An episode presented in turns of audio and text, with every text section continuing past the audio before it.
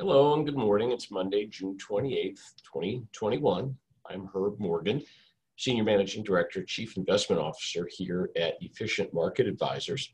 This is our weekly economic and market commentary for the week beginning today. You can follow me intra week on Twitter at ETF underscore strategist or just Herb Morgan on LinkedIn. This is our podcast as well. In the podcast is titled Slaying Bulls and Bears our tagline is we want to make the complex and complicated simple and sensical. It's available in all standard podcast formats. The presentation you are seeing and or hearing in the case of the podcast listener is designed for use with both investors and financial advisors, each of whom are expected to make their own investment decisions.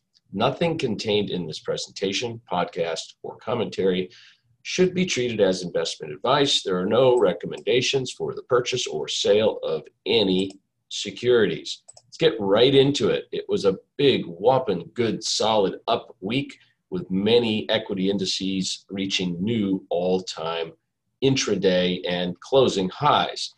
The S&P 500 was up almost 3%. Mid and small cap stocks had identical returns of almost 4.5% last week. International markets participated but continue to lag, which is a theme that's really been going on for a couple of years now as the U.S. went through major structural reforms in capital tax, uh, corporate income tax, and continues to maintain uh, leadership in uh, economic growth and innovation. In the world of bonds, we finally did see rates go a little higher on the 10 year, and that drove the aggregate bond index down little less than a half a percent. Not big, not much of a big deal, really. The economic data was mostly favorable, but a little bit disappointing relative to expectations last, last week. Let's start with the flash PMI from Markit on manufacturing. Remember, manufacturing is about 15% of the US economy. June's not quite over, so that's why it's the flash reading. We still got a final reading yet to come. Uh, it was expected to come in at 61.5, came in at 62.6, so better than expected. Continued strong gains in manufacturing. I don't see that ending anytime soon, as I'll explain later with a really interesting graph towards the end of the presentation. Services, about 85% of the US economy, came in at a very high reading but below prior month and below expectations. It's also a flash reading, obviously, it's intra month, but well above the line of delineation at 50, suggesting a very strong services sector so far in June. We do know, uh, obviously, one of the difficulties for the services sector right now is getting employees back to work, getting them back to work and getting everything started and going. Um, residential real estate, which we all know has been on a wild tear with price appreciation. We've all enjoyed our balance sheet growth for those of us that own homes, residential real estate. But the volume of sales is continuing to decline despite interest rates remaining at incredibly low levels. Existing home sales in May fell to a 5.8 million annualized rate. This is uh, multiple months, uh, four consecutive months of decline. And really, you can go back about six or seven months, there's been a downward trend. There was a couple of little blips higher, as you can see here. Um, but same thing, Say, uh, prices are too high for people to qualify for mortgages. Uh, and there's only a couple of months worth of supply on the market to begin with, just driving the prices even further. And, and unfortunately, for those that aren't in yet, pricing many people out of the market. Same, really, the same kind of graph you can see here for new home sales. Uh, they were expected to go up two tenths of a percent. They actually fell almost 6% on top of an almost 8% fall in April on an annualized pace. You know, we've gotten close to that million mark. We're all the way back here to 769,000. Same thing though, limited supply, prices are too high, and the shipping bottlenecks. This is that supply chain issue of getting things you need to build a home out to the home sites, getting trusses, uh, rebar, steel, uh, electrical boxes, you name it, all the stuff you need to build a home because of the manufacturing bottlenecks, supply chain, the massive demand on the reopening of the economy. uh, is had is also raising you know the price to build homes. So this is a challenge that needs to be worked through for the housing industry. Still, 769,000, certainly well above the average you can see here of the last decade of, um, of annualized sales. Weekly claims for unemployment are stubborn, stubbornly above 400,000 again this week. They're at 411. The estimate was for 380. Continuing claims fell, but this number, not really good. And what it says is because it's not really good, that the Fed is going to continue to, to keep this accommodative policy, which in a sense is good for investors. We want more people employed. That is the bottom line, and we're willing to maintain this policy of ultra low rates and ultra easy money supply until such time as we see sustained progress. And that, in my mind, would be sustained initial weekly claims in the lower threes. So we're a long way off from that. Let's switch gears and talk a little bit about new orders for durable goods in the month of May. They rose 2.3%. That was very solid. And we had a down month in April, which was kind of a surprise. You can see on the graph over here all these consecutive months after uh, you know the closures, only one down and a solid one.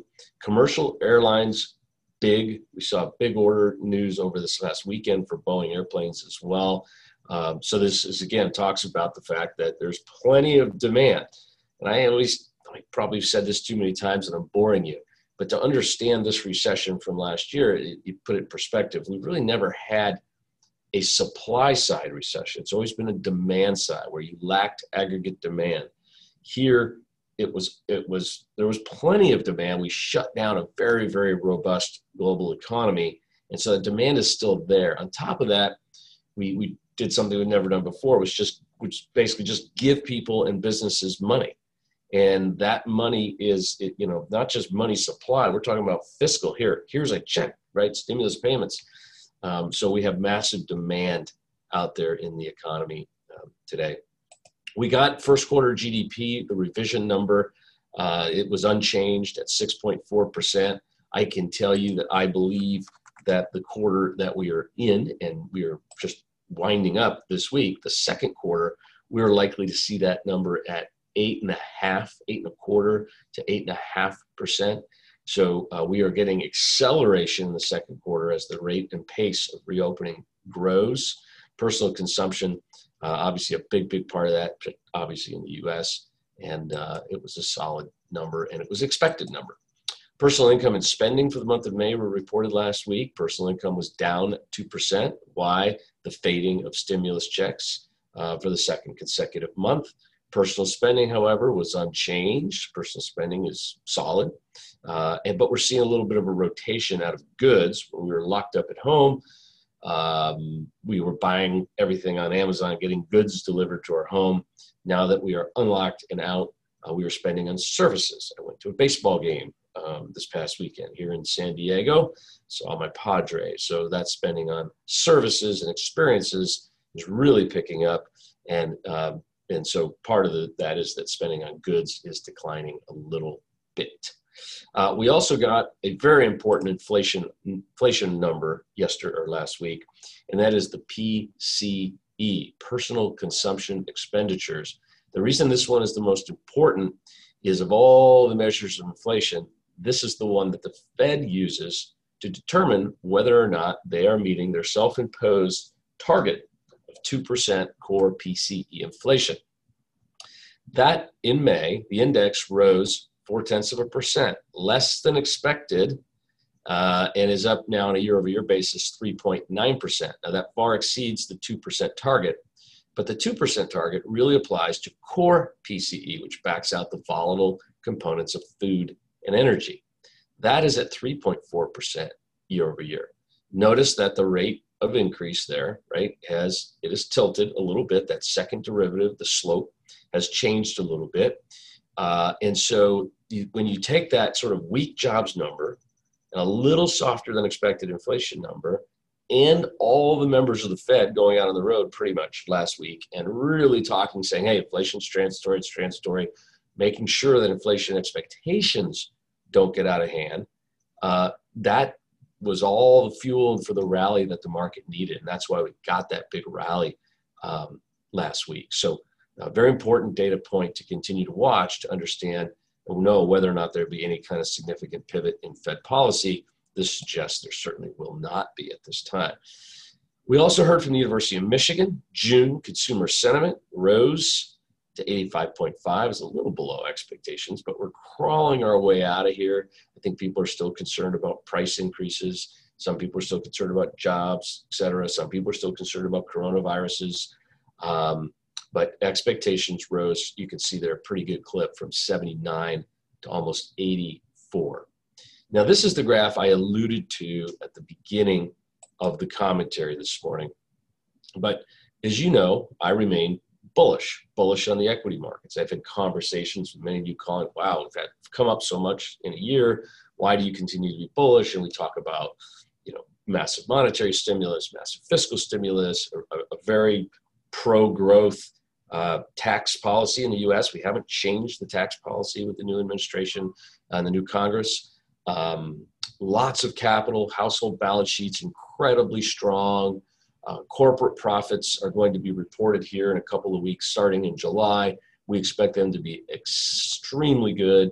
We expect estimates for GDP to continue to go higher. But this graph, we, this white line represents backlogs. That's you know what a backlog is. It's an order that you, that's not filled. It's waiting to be manufactured and filled. I've shared with you that I'm on the waiting list, and I have been on the waiting list to place my order uh, for a new Chevrolet, a Corvette, and and uh, I've been on that list since January, so it's six months on the list, and I still haven't gotten to the point where I can place the order, and that's a good uh, example of just how much the, the the backlogs of orders are. So there's massive demand. Meanwhile, the supply, right, the supply, the inventories, which is this gold line, is continuing to, to go down. So more demand, less supply means more economic activity, means more corporate profits. We think more corporate profits ultimately translates into higher stock prices. And I believe during this, this earnings season we're about to enter into, I believe profits will exceed expectations and analysts will, will scurry to raise those. So this is us coming out of this recession. What about coming out of the last two recessions over the last two decades. Well, here we go. Go back to 1993. Here we are today. You can see, okay, the backlogs coming out, they spiked, right? A little over 60 coming out of the 01 recession. Inventories are at 40.